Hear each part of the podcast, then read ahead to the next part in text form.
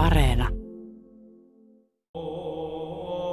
Vuonna 330 pidettiin vihkimisjuhla ja tämä päivämäärä, joka sattuu toukokuun 11. päivään, se oli tarkkaan määritelty astrologien avulla. Konstantinus halusi tietää, mikä on se kaikkein paras päivä, suotuisa päivä tähtien mukaan. Täällä on ollut upea seremoniallinen kulkue, joka on sitten osoittanut tuon kaupungin vihkimisen ää, todeksi. Näin kertoo taidehistorian tutkija Hanna-Riitta Toivanen-Kola Konstantinopolin kaupungin vihkimisestä, tapahtumasta, joka on yksi mahdollinen alkupiste Byzantin ajalle. Konstantinopoli, nykyinen Istanbul, sijaitsi Bosporin salmen rannalla ja siitä oli tuleva mahtavan Byzantin valtakunnan suuremmoinen pääkaupunki. Tosin sana Byzantti tuli käyttöön vasta paljon myöhemmin, silloin kun Byzanttia ei enää ollut. Tässä Tiedeykkösessä kerrotaan siitä tuhat vuotta kestäneestä valtakunnasta, joka muodostui kun Rooman läntinen osa 400-luvulla romahti, eli Itä-Roomasta, asukkailleen Roomasta ja meille Bysantista. Valtakunnasta, josta antiikin Kreikan ja Rooman perintö yhdistyneenä ortodoksisen kristinuskon tekivät ainutlaatuisen. Ohjelmassa haastatellaan taidehistorian tutkija Hanna-Riitta Toivonen-Kola ja Paavo Hohtia. Filosofia tohtori Paavo Hohti, sinulla ilmestyi kesällä kirja Bysantti tuhat draaman vuotta. Mistä se kertoo? Millaisesta draamasta? Se kertoo tietysti suuren draaman kaaren Byzantin alusta aina Konstantinopolin valtaukseen saakka 1453. Suuren imperiumin kukoistus ja tuho. Siihen sisältyy kyllä draamaa muillakin tasoilla, koska keisareiden elämä oli hyvin dramaattista. Sitä paitsi Bysantissa myös ihmisillä, kansalaisilla oli kyllä valtavan hyvä draaman taju. Erityisesti kaikenlaiset kulkueet ja kansanjuhlat ja hippodroomin kilpaajot, kaikki sisälsivät draamallisia elementtejä. Ja draama näkyy myöskin keisarihovin seremonioissa ja kirkon Jumalan palvelusten menoissa. Paavon kirja kertoo Byzantin 94 keisarista ja tutustumme heistä muutamaan. Ensimmäisenä Konstantinus Suureen, koko Rooman keisariin, joka perusti kaupunkinsa Byzantiumin kylän paikalle ja tästä myöhempi nimitys Byzantti. Konstantinus halusi tehdä selvän eron vanhaan hallintoon. Konstantinopoli, uusi Rooma, sijaitsi ihanteellisesti Rooman valtakunnan itäisessä osassa. Sijainti oli loistava myös kaupankäynnin kannalta. Konstantinus on pyhimys. Hänen oma elämänsä ei pyhimystarinana vakuuta, sillä hän surmautti sekä vaimonsa että poikansa. Mutta Byzantin tarina on myös kristinuskon leviämisen, levittämisen ja kehittymisen tarina. Ja pyhimys Konstantinus suuri on, koska hän lopetti Roomassa kristittyjen vainot ja kääntyi ensimmäisenä keisareista kristinuskoon. Vuonna 312 ennen ratkaisevaa taistelua Konstantinus näki näyn, taivaalla palavan ristin, ja päätti taistella vasta edes sen merkeissä. Kun Konstantinus loi oman valtakunnassa perustan, hänellä oli siinä ensimmäisenä tietysti tämä Rooman hallintotraditio ja roomalainen valta, mutta hän vei sen kreikkalaiselle maaperälle – jossa oli elimellisenä jatkomona Kreikan vanha kulttuuri. Ja se, minkä hän toi sinne uutena, oli kristinusko, joka sekin oli tietysti sitä paikallista perua, mutta se uutuus tässä oli koko valtakunnalle annettu tämmöinen henkinen sisältö. Konstantinus Suuri otti itse kasteen vasta kuolinvuoteellaan. Mutta mikä hänen suhtautumisensa kristinuskoon oli muuten? Tuntuu monasti siltä, että hänellä oli hyvin tällainen pragmaattinen lähestyminen uskontoon, että hän käytti uskontoa hyväkseen, viedäkseen läpi tiettyjä asioita. Hänhän oli jo varmaan lapsuudestaan isältään perinnyt tämän sotilaspiireihin kuuluvan voittamattoman auringon Sol Invictuksen palvonnan. Ja se oli hänelle todella hyvin läheinen ihan loppuun asti. Ja kun hän otti sitten kristinuskon juuri siinä ratkaisevassa taistelussa jossa hän voitti Likiniuksen kanssa kahden hengen vallanjaon Rooman imperiumissa, niin tuo näky, joka hänelle tuli sitten taivaalta ja josta paljon on keskusteltu, että tässä merkissä olet voittava, oli myöskin varmasti hyvin pragmaattinen valinta motivoimaan hänen omia sotilaitaan, jotka merkitsivät sitten kilpensä Kiro-symbolilla. Ja tuota, se toi Eli sitten... Kristus. Joo, Kristus-symbolilla. Ja sillä tavalla motivoi sotilaat voittoon tässä taistelussa. Se, että Konstantinus halusi kristinuskon tuoda, johtui siitä, että hän kyllä arvosti selkeätä järjestelmää, joka kristinuskossa oli, se oli organisoitunut ja loppujen lopuksi myöskin se, että he olivat kuuliaisia. Antakaa keisarille, mikä keisarin on. Se, mikä tietysti oli suuri yllätys Konstantinukselle, oli, että kristityt olivat niin eri puraisia. Keitä Konstantinopolissa silloin asui? Keitä sinne muutti, kun se perustettiin? Konstantinus vei mukanaan Roomasta tiettyjä hallintoon liittyviä henkilöitä, houkutteli sinne mukaansa myöskin merkittävien sukujen edustajia ja, ja tällä tavalla haluttiin tällaista niin kuin eliittiä mukaan, joka tietysti oli tarpeen myöskin nimenomaan valtakunnan toiminnan kannalta.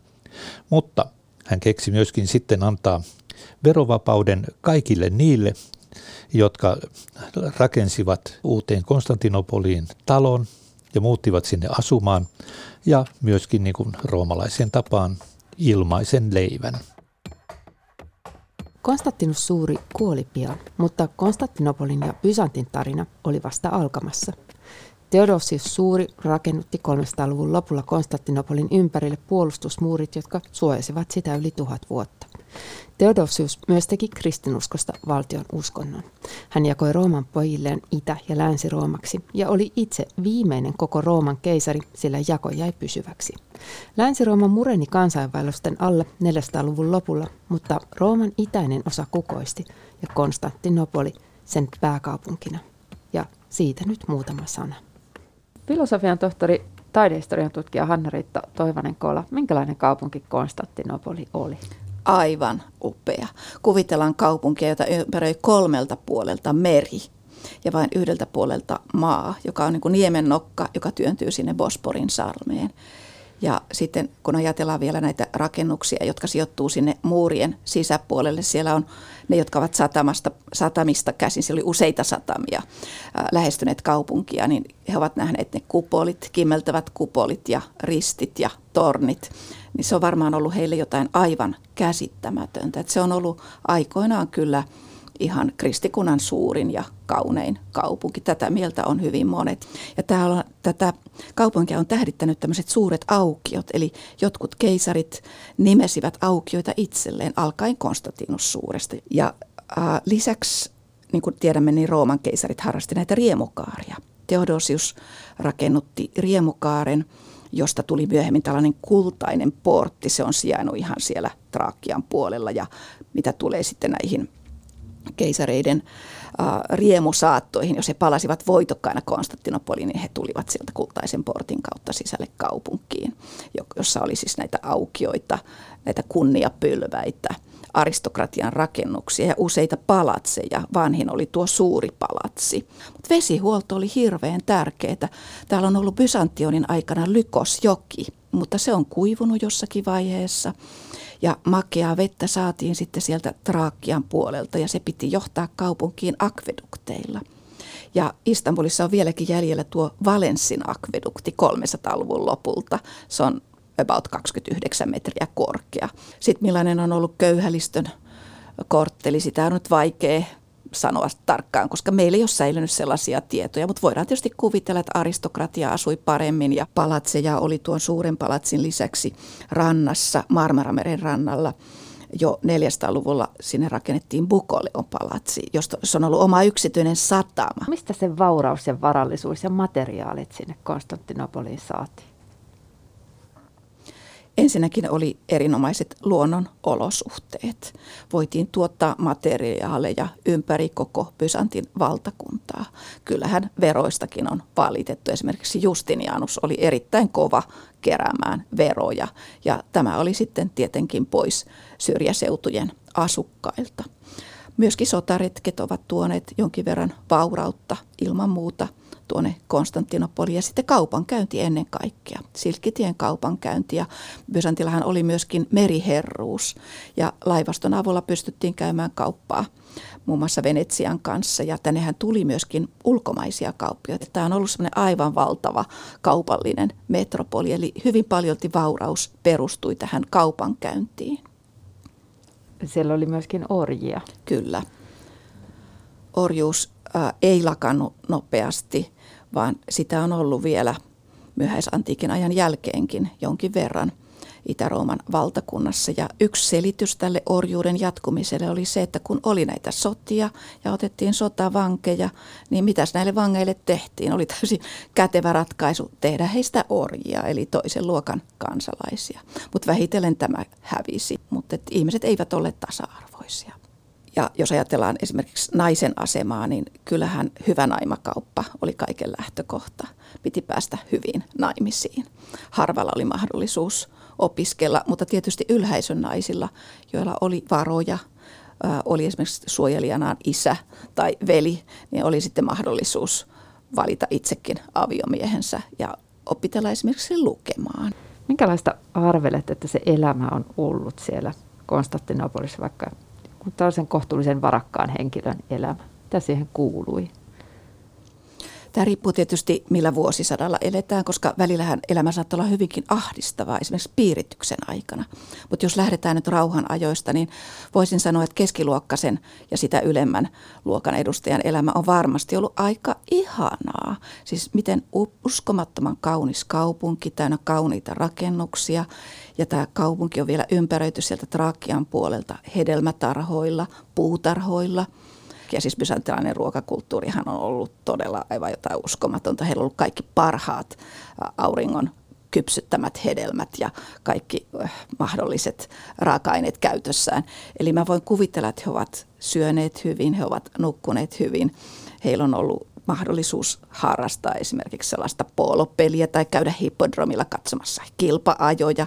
Ja jos he on olleet lukutaitoisia, niin kuin nämä varakkaammat miehet ainakin ovat, ovat olleet, niin he ovat voineet lukea romaaneja, runoja, kirjoittaa itse runoja ja kirjallisuutta. Totta kai myös uskonnon merkitys on ollut erittäin merkittävä. Yleinen ilmapiiri oli tällainen ää, kristinuskoa arvostava. Oli ne tietyt paastonajat ja oli ne juhlaajat, joita noudatettiin. Kun Konstantinopoli perustettiin, niin suurin osa ihmisistä ei varmaankaan ollut vielä kristittyjä. Ei ollut kristittyjä. Kristinusko levisi äh, oma-aloitteisesti, siis todella räjähdysmäisen nopeasti, mutta varmasti on ollut myöskin sellaista myöhemmässä vaiheessa eräänlaista painostustakin olemassa, koska tiedetään, että pakanuus kiellettiin, eli antiikin kreikkalaisroomalaiset uskonnot vähitellen tulivat niin epäsuosituksi, että oli aika vaikea olla sitten niiden kannattaja ja temppelit suljettiin tai muutettiin kirkoiksi. Eli tämä johti sitten vähitellen siihen, että kaikki omaksuivat kristinuskon. Kuka sitten enemmän tai vähemmän syvällisesti, se on sitten toinen asia. Joidenkin Konstantinopolin upeimpien rakennusten, esimerkiksi Hagia Sofia kirkon rakennuttaja, oli Justinianus Suuri 500-luvulla. Justinianus halusi vaimokseen Theodoran, joka oli sirkustaiteilija ja näyttelijä. Nainen, jolla oli kyseenalainen maine. Tämä avioliitto Theodoran kanssa oli Justinianuksen suuri voitto sillä tavoin, että hän ei ollut vielä keisari, kun hän meni naimisiin, vaan edeltäjänsä Justinuksen apulaiskeisari. Ja laki kielsi, että tällainen henkilö, joka kuuluu aristokratiaan, ei voi mennä naimisiin näyttelijän kanssa. Tähän saatiin lakimuutos ja tällä tavalla se tuli mahdolliseksi. Theodora oli nelivuotiaasta lähtien ollut äitinsä kanssa töissä hippodroomilla, jossa ajojen väliaikana oli kaikenlaisia esityksiä. Isä oli ollut ilmeisesti jonkinlainen karhun kesyttäjä tai karhun kasvattaja, joka kuului myöskin hippodroomin viihdytysporukkaan sillä tavoin, että tällaisia eläinesityksiä oli myöskin väliajoilla. Theodora on ollut ilmeisesti hyvin lahjakas henkilö. Hän on esiintynyt eri puolilla imperiumia. Justinianus ehkä näki Theodoran ensimmäisen kerran Konstantinopolin hippodromilla kilpa-ajoareenalla. Hippodromilla myös alkoi Niika-kapina, joka melkein maksoi Justinianukselle keisariuden ja joka kukistettiin surmaamalla kymmeniä tuhansia ihmisiä. Kapina tuhosi kaupungin keskustaa niin, että sen jälkeen mittavat rakennusprojektit, kuten juuri Hagia Sofia, olivatkin välttämättömiä. Hippodromilla oli näin huvitteluakin tärkeämpi merkitys. Hippodromi oli paikka, missä kansa kohtasi keisarin ja missä kansan tuki keisarille mitattiin. Hippodromi oli tosiaan paikka, joka ö, oli aivan keskeinen Konstantinopolissa. Ja samoja, samanlaisia hippodroomeja oli sitten muissakin merkittävissä kaupungeissa. Roomasta koko ajatus on peräisin. Roomassahan oli Kirkus Maximus, joka oli tällainen vastaava suuri kilpaajorata. Ja jo siellä muodostettiin tällaisia kilpaajojoukkueita tukevia puolueita, tällaisia faniryhmiä, ja kansa sitten tavallaan jakautui näiden välille. On esitetty myöskin ajatuksia siitä, että nämä olisi niin edustaneet jollakin tavalla kansan mielipidettä poliittisesti. Tietysti politiikka tuli esiin niissä, mutta mitään sellaista systemaattista ikään kuin kansan edustusta ei sisältynyt näihin sirkuspuolueisiin. Kansan mielipide sen sijaan oli kyllä hyvin tärkeä useassakin kohdassa siellä hippodroomilla ja se tuli esiin juuri tässä Nikakapinassa tyytymättömänä virkamiesten toimintaan ja, ja usein sitten keisareita valittaessa kansa esitti hyvinkin kärkkäästi vaatimuksia, minkälainen keisari täytyy olla. Tuo oli hyvin jännällä tavalla organisoitu tuo keskustelu. Nimittäin näillä sirkuspuolueilla oli jonkinlaiset mielipidejohtajat, jotka sitten muovasivat näitä iskulauseita, joita nämä, nämä puolueilaiset sitten toistivat. Ja sitten keisarin vastaus tuli näihin, ei keisarilta itseltään, vaan hänen kuuluttajaltaan, koska keisarin ei suostunut puhumaan kansalle suoraan. Eli keisari kuitenkin oli siellä hippodromilla. Hän seisoi siellä kansan nähtävillä tai istui, mutta hän oli siellä vaitonainen. Keisarilla oli ihan oma aitio, joka oli yhteydessä hippodromiin keisaripalatsista. Siinä oli oma tällainen kulkutie, niin että hän pääsi turvallisesti liikkumaan palatsin ja kilpajoradan välillä. Ja tämä saattoi olla keisarille elämän ja kuoleman paikka, myös hippodromi. Se oli kyllä hyvin ratkaiseva monelle keisarille. Siellä esimerkiksi juuri Justinianus joutui palaamaan keisaripalatsiin ja eräiden mukaan mietti siellä jo pakenemista ja koko keisariuden jättämistä, mutta tämä tuskin pitää paikkaansa. Sen sijaan on tapauksia, jolloin keisari on joutunut tunnustamaan alistumisensa kansan tahtoon. Muun muassa Anastasius joutui luopumaan keisaritunnuksistaan, riisui ne pois ja sitten laski kohtalonsa kansan käsiin ja kansa sitten sanoi, että he toivovat, että Anastasius jatkaa vielä keisarina. Minkälainen valta oli Byzantin keisari? Byzantin keisarin valta oli kyllä todellinen autokratia, itsevaltius. Se legitimoidaan siten, että se on Jumalan armosta, Jumalan antama, ja se on niin kuin kaiken yläpuolella.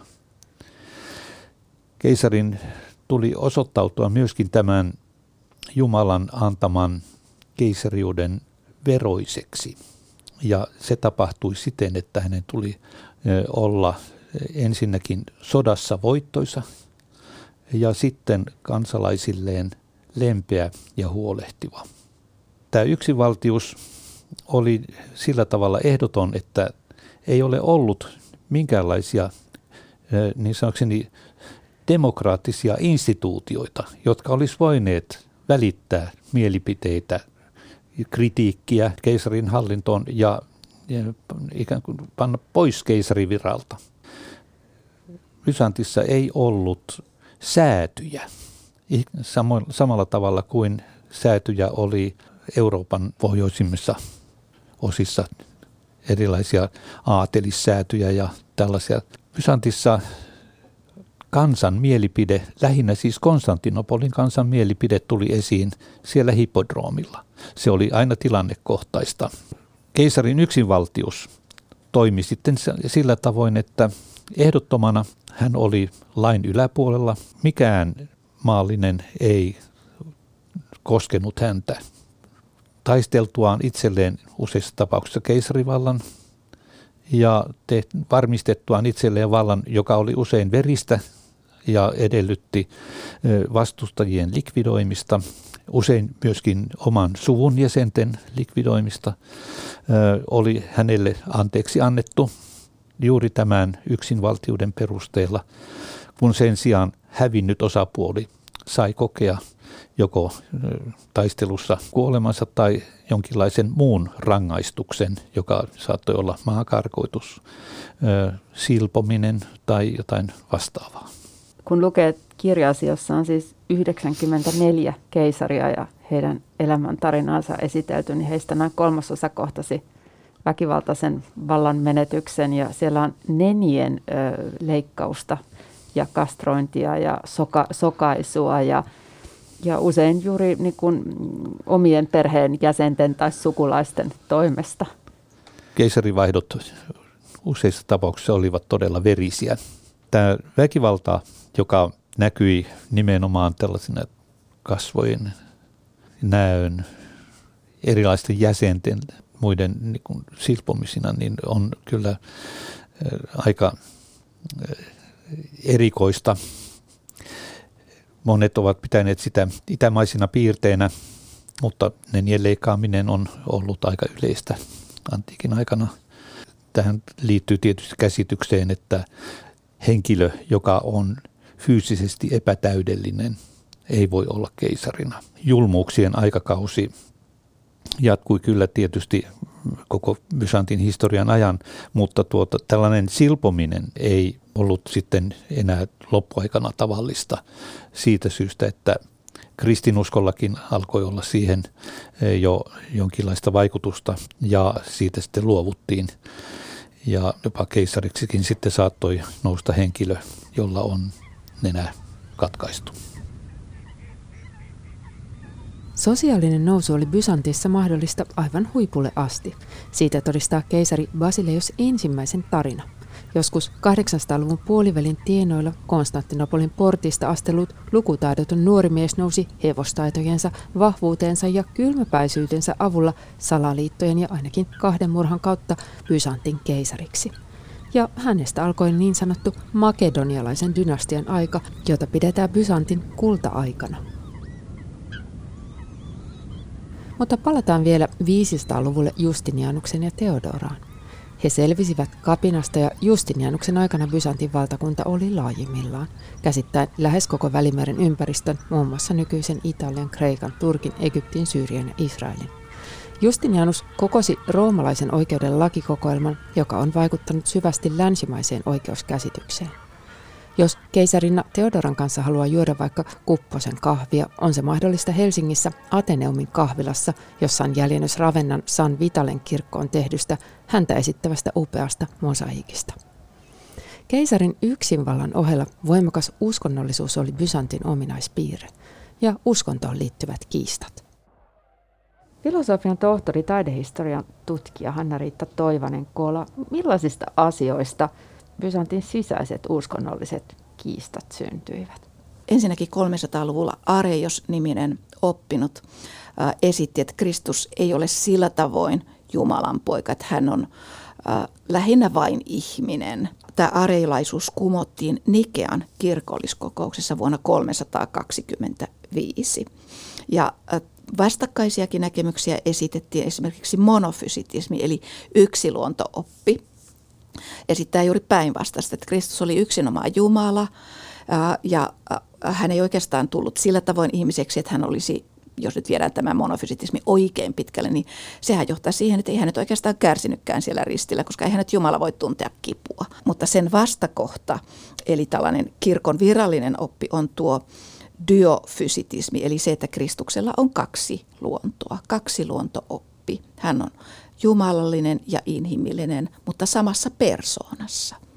Tällaisista asioista keskusteltiin. Myöskin mentiin vielä pidemmälle. Keskusteltiin siitä, että nyt jos Kristuksella on kaksi luontoa samassa persoonassa, niin onko hänellä myös kaksi tahtoa?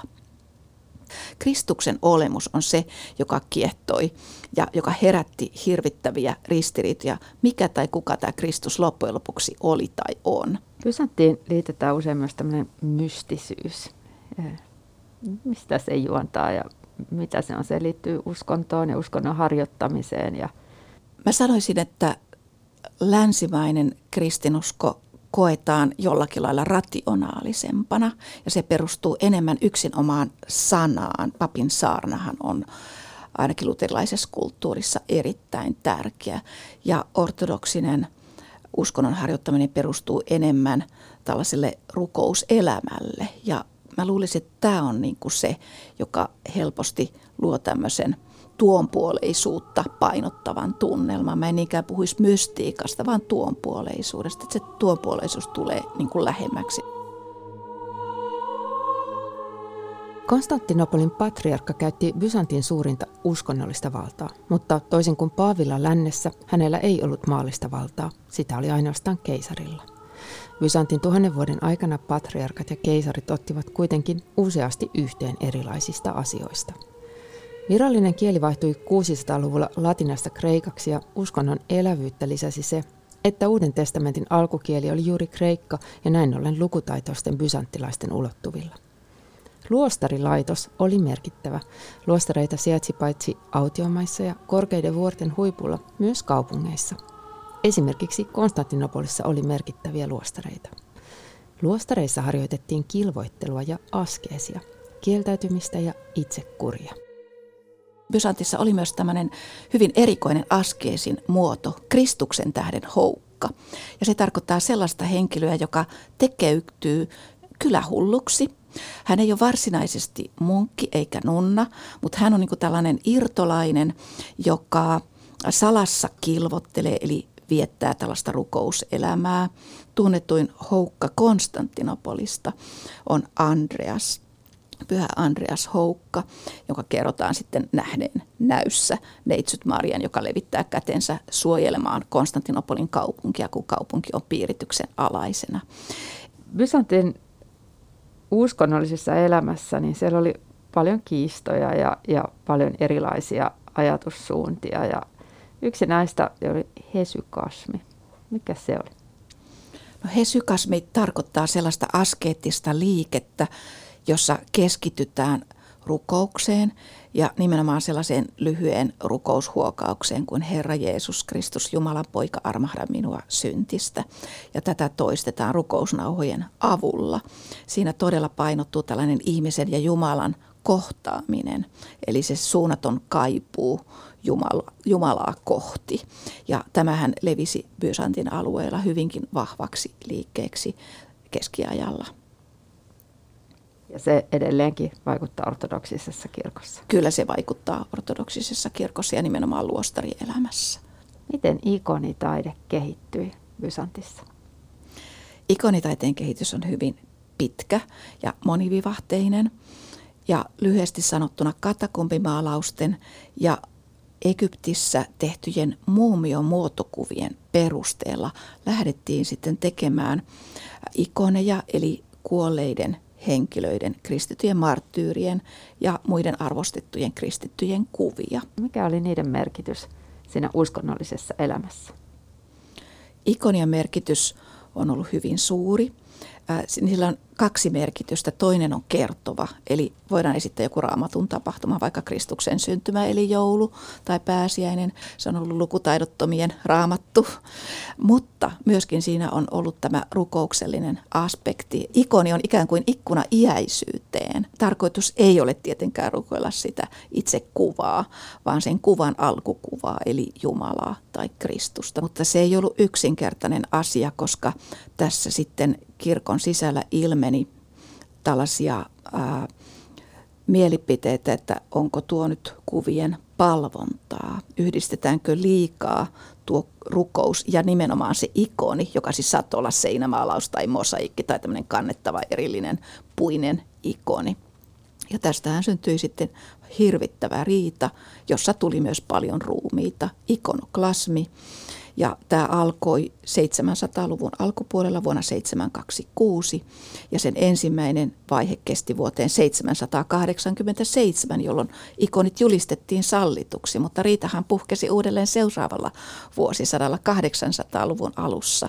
Ja se päättyi lopullisesti vasta vuonna 843 kirkolliskokoukseen, jossa julistettiin, että Jumalaa ei saa kuvata, niin kuin Mooseksen kirjassakin kehotetaan, että Jumalaa ei saa kuvata, mutta Kristusta voi kuvata, koska hän on tullut ihmiseksi ja samoin hänen äitiään, neitsyt Mariaa ja pyhiä ihmisiä ja enkeleitä. Eli tämä on se ortodoksisen kirkon ikonioppi näin pähkinänkuoressa. Filosofia tohtori Paavo Hohti, tuossa kirjassasi mainitset, että, että Byzantin normaali tila oli sota. Sota oli väistämätöntä. Ja se johtui siitä, että koko ajan ympärillä olevat kansat olivat liikkeessä, ahdistelivat rajoja, halusivat tulla Byzantin alueille. Toinen sodan aihe oli se, että oli myöskin aika paljon sisäisiä kapinoita. Kuitenkin kun alue oli suuri, resurssien tarve oli aivan huikea. Ja sitä jouduttiin koko ajan miettimään pitkän historian aikana siten, että millaisilla joukoilla liikutaan, missä ja mistä ne joukot saadaan. Ja tämä johtui sitten erilaisiin järjestelyihin, palkka-armeijoineen ja sotilasmaatiloineen. Yleensä kyllä bysanttilaiset oli hyvin tietoisia, minkälaisia vastustajia heillä oli. Heillä oli hyvä tiedustelu ja myöskin käsitys omista mahdollisuuksista. Ja useimmiten tämä analysointi johti siihen, että bysanttilaiset yrittivät väistää taisteluja. He eivät halunneet taistella periaatteessa. Ja siihen oli monta syytä. Ensinnäkin tietysti tämä joukkojen arvalukuisuus, mutta toiseksi se, että kun käydään maataisteluja, aiheutetaan paljon häviötä sille ainoalle tärkeälle elinkeinolle, joka, jolla elettiin, eli maataloudelle. Tätä varten bysanttilaiset kehittivät hyvin taitavan diplomatian, jolla yritettiin juonia muiden kansojen kanssa siten, että syntyisi tilanne, jossa on kaksi rintamaa vihollisella ja tässä onnistuttiin hyvin usein. Lisäksi koitettiin kaikenlaisia salajuonia ja neuvotteluja, sodan pitkittämistä, mutta ennen kaikkea sitä, että ei tarvitsisi käydä ratkaisevaa taistelua, vaan asia pystyttäisiin sopimaan jotenkin sitä ennen. Niin ei tule tällaista 1-0 tilannetta. Tämä johti tietysti suuriin taloudellisiin hankaluuksiin sen takia, että yleensä tätä sotaa pyrittiin ratkaisemaan rahalla. Maksettiin joko kertakorvaus tai sitten tietty vuosimaksu, joka oli tällainen turvamaksu. Ne olivat yleensä valtavia summia. Raha oli niukasti, niin piti katkaista tämä maksu ja varustautua uuteen sotaan. Byzantti kävi sotia ainakin persialaisia, arabeja, seltsukeja, petsegenejä, bulgaareja, ruseja ja normanneja vastaan. Se ei oman käsityksensä mukaan käynyt valloitussotia, vaan puolusti alueitaan.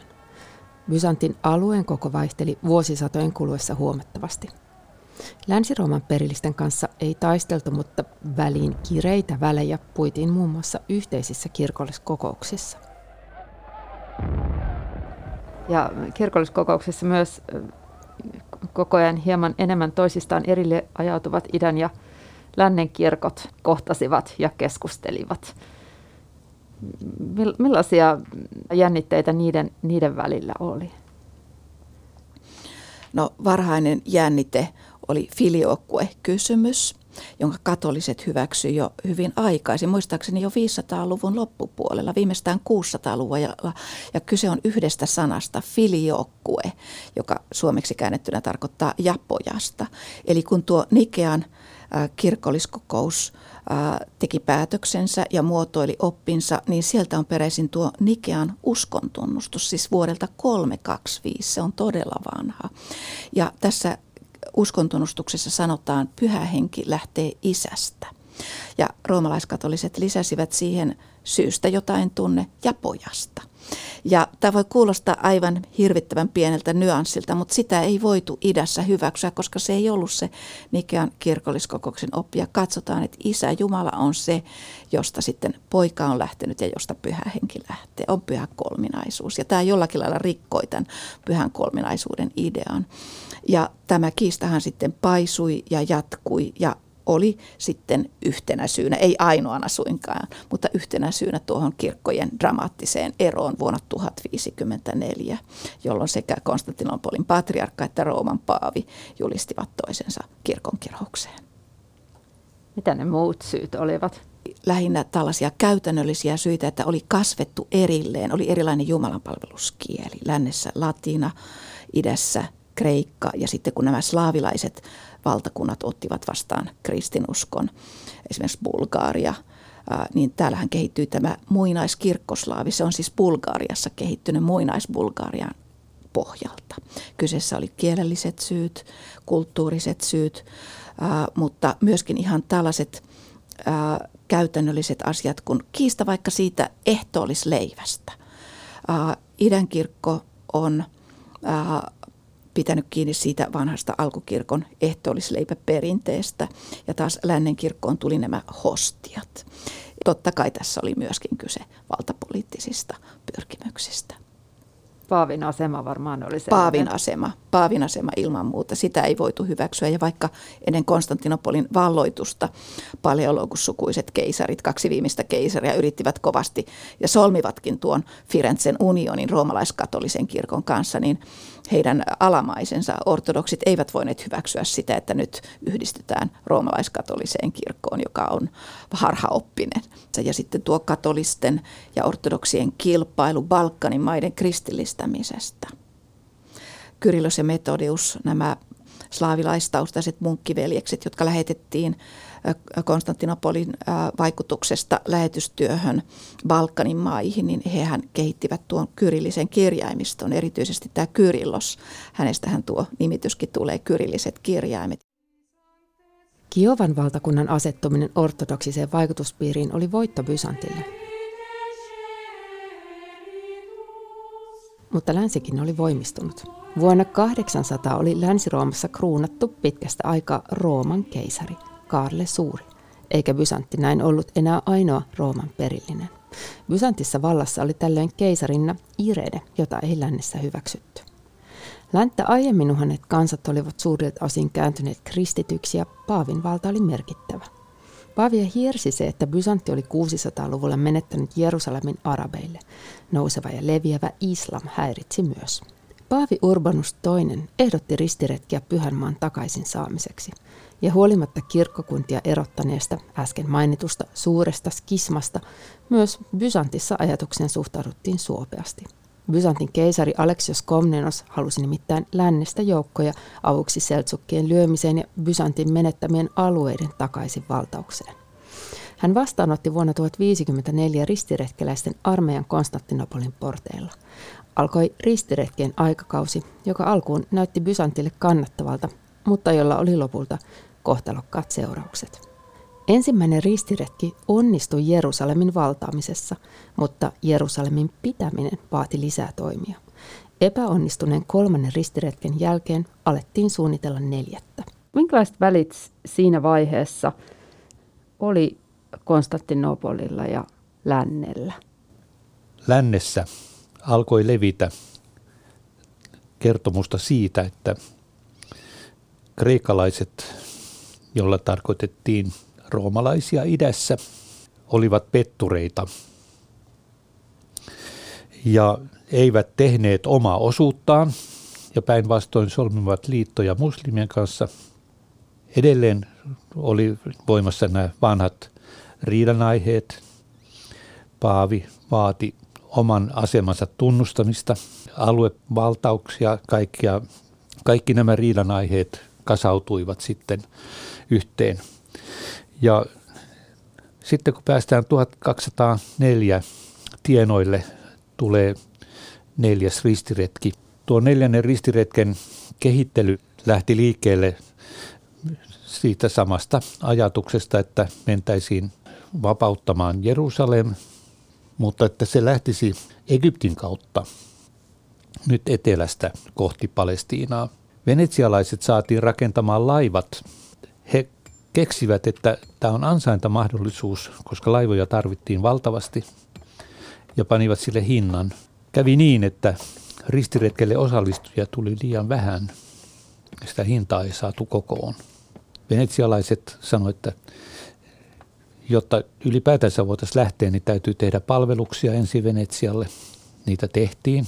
Kun matka sitten lähti liikkeelle, lopulta syntyi sitten erimielisyyttä siitä, että miten tätä matkaa jatketaan. Venetsialaiset vaati rahoja ja ristiretkeläiset ei tienneet, mistä niitä saisi. Siihen tuli sopivasti bysanttilainen vallantavoittelija vankeudesta palannut Aleksios, joka oli vankeudessa olevan keisarin poika ja tavallaan oikeutettu saamaan keisarivallan Konstantinopolissa. Ja hän alkoi puuhata niin kuin oman etunsa vuoksi myöskin sitä, että päästäisi, hän pääsisi Konstantinopoliin tämän joukon avulla. Ristiretkeläiset havaitsivat, että tämä olikin aika kiva idea, jos he Konstantinopoliin menisivät ja valtaisivat Konstantinopolin. He saisivat ne rahat maksuun sitten venetsialaisille niistä laivoista. Päätettiin sitten tehdä näin, hylättiin koko ajatus Egyptiin menosta. Ja tämä oli Paaville tietysti aika raskas pala, mutta hän hyväksyi sen ja antoi synninpäästön ristiretkeläisille. Konstantinopoli vallattiin ja ryöstettiin perusteellisesti. Ja Konstantinopolista tuli latinalainen keisarikunta. Neljäs ristiretki on täydellinen onnettomuus tilanne, joka syöksi Byzantin ahdinkoon, josta se ei koskaan enää noussut. Konstantinopoli oli ennen ristiretkiä, voidaan sanoa parhaimmillaan. Se oli siis mitä upein ja komein, taloudellisesti menestynein kauppakaupunki. Ja sen väkilukua ei pystytä tarkkaan arvioimaan, mutta kyllä sen on täytynyt olla vähintäänkin puoli miljoonaa siinä vaiheessa, kun ristiretkeläiset soluttautuivat kaupunkiin. Eli täytyy sanoa, että sen jälkeen kun ristiretkeläiset murskasivat tämän Konstantinopolin ja perustivat tuon latinalaisen imperiumin, joka kesti sen vajat 60 vuotta, niin sen jälkeen Byzantti ei koskaan toipunut ennalleen. Tapettiinko paljon Konstantinopolin asukkaita? Lukumäärää en pysty sanomaan, mutta surmattiin hirvittävät määrät ihmisiä. Ja tämä tuntuu täysin käsittämättömältä, mikä oli se motiivi. Mutta siinä ilmeisesti nämä ristiretkeläisjoukot valtasi sellainen ää, niin tuhaamisvimma, että haluttiin tappaa, surmata, raiskata ja ryöstää. Ja sitä toteutettiin kaikin mahdollisin keinoin. Ja tämä voi olla yksi syy siihen romahdukseen, että turkkilaisten oli suhteellisen helppo lopulta valloittaa Konstantinopoli, joskaan tämä ei ollut ainoa syy, mutta kun pohditaan syitä tähän valloitukseen, niin yksi tärkeimpiä syitä on aivan varmasti se, että Byzantti tavallaan jo romahti silloin 1204 tuon Konstantinopolin ristiretken yhteydessä. Lopulta Konstantinopolin takaisin valtaus noin 60 vuoden latinalaisvallan jälkeen oli yllättävän helppo. Kaupunki oli jätetty puolustamatta ja bysanttilaiset saivat sen takaisin pienellä sotajoukolla. Mutta Konstantinopoli oli ryöstetty, vain varjo entisestään. Silti alkoi ajanjakso, jota kutsutaan hallitsijasuvun mukaan paleologiseksi renesanssiksi. Loppu oli kuitenkin lähellä. Osmanin hallitsijat, viimeisenä Mehmed II, ahdistivat kaupunkivaltioksi kutistunutta Bysanttia yhä tiukemmalle. Konstantinopolin piiritys alkoi pääsiäisenä toinen huhtikuuta 1453. Hanna-Riitta Toivonen Kola, Konstantinopolin viimeiset päivät, ne oli hyvin dramaattiset. Mitä silloin tapahtui? Silloin varmasti alettiin epäillä, että puolustus ei enää pidä. Odotettiin turhaan apua lännestä. Sitä ei juurikaan saatu. Ja voin kuvitella, että tunnelmat on olleet aika epätoivoiset siinä vaiheessa, mutta viimeiseen saakka kuitenkin uskottiin ja toivottiin, että jos joku, jokin ihme tapahtuisi ja voitaisiin pelastua. Lisäksi kaupungista oli hyvin vaikea paeta. Jotkut ovat päässeet viime vaiheessa pakoon, mutta heitä ei todellakaan ole kovinkaan montaa. Ja epätoivoisesti kuitenkin haluttiin puolustautua viimeiseen asti, vaikka nuo sultaanin sotajoukot oli lukumäärältään paljon suuremmat kuin mitä kaupungin puolustajia oli. Ja sultaani oli saanut käyttöönsä valtavan tykin tai kanuunan, joka sitten murskasi näitä vanhoja muureja. Ja viimeistään siinä vaiheessa, kun nämä muurit on alkaneet murtua, niin on varmasti ymmärretty, että loppu on lähellä ja kerrotaan, että rukoiltiin paljon kirkoissa ja toivottiin ihmettä taivaasta. Tunnelma on varmasti ollut hyvin epätoivoinen. Kuitenkin päätettiin taistella viimeiseen saakka. Keisari ei halunnut antautua. Viimeiseksi keisariksi jää Konstantinos Palaiologos 11 joka sitten kuolee puolustaessaan Konstantinopolia. Konstantinus 11 oli ilmeisesti kyvykäs nuori mies. Hän, hän tuli Konstantinopoliin keisariksi. Tilanne oli jo todella hyvin vaikea. Osmanit kalistelivat jo Konstantinopolin ympärillä. Konstantinus yritti kaikin tavoin saada apua. Italialaisia sinne tuli Venetsiasta, Genovasta ja italialainen johtava päällikkö Justiniani. Mutta mitään ei ollut oikeastaan tehtävissä. Kun lopullinen hyökkäys sitten tuli 29. toukokuuta 1453, keisari Konstantinus 11 oli taistelemassa. Ja mitä sitten hänelle tapahtui, on aivan epäselvää. Hän oli Roomanoksen portilla, siellä hänet nähtiin, mutta hän katosi. Hänen ruumistaan ei löydetty koskaan. Väitettiin, että hän on mennyt piiloon ja odottaa sieltä tuloa ottamaan Konstantinopoli uudelleen haltuunsa. Mehmedille tämä sopii aika hyvin, koska hänen ei tarvinnut ottaa mitään kantaa tähän kadonneeseen hallitsijaan. Ja tällä tavalla hän on jäänyt ikuiseksi mysteeriksi ja legendojen aiheeksi. Byzantin valtakunta loppui Konstantinopolin kaatumiseen. Mitä oli bysanttilaisuus ja mitä se jätti perinnöksi? Byzantin perintö on sellainen, että sitä varmasti täytyy etsiä. Meillä on Suomessakin sitä perintöä. Meillä on sitä jo lähtien vanhasta kansanperinteestä uskontoon asti. Meillä on tämä itäinen kulttuuritie olemassa läntisen ohella. Mutta toisaalta voi sanoa, että Byzantin perintö tällä hetkellä aika vaativa. Jos ajatellaan meidän itäistä naapuriamme Venäjää, siellä Byzantti on tällä hetkellä erittäin kovassa kurssissa apuna sikäläiselle vallankäytölle. Bysanttilaisuutta on vaikea määrittää niin kuin tällaiseen yhteen muottiin juuri siitä syystä, että se on todella ollut niin monikulttuurinen. Ja monikulttuurisuus on ehkä se sana, joka niin kuin olisi jonkinlainen vastaus tähän kysymykseen.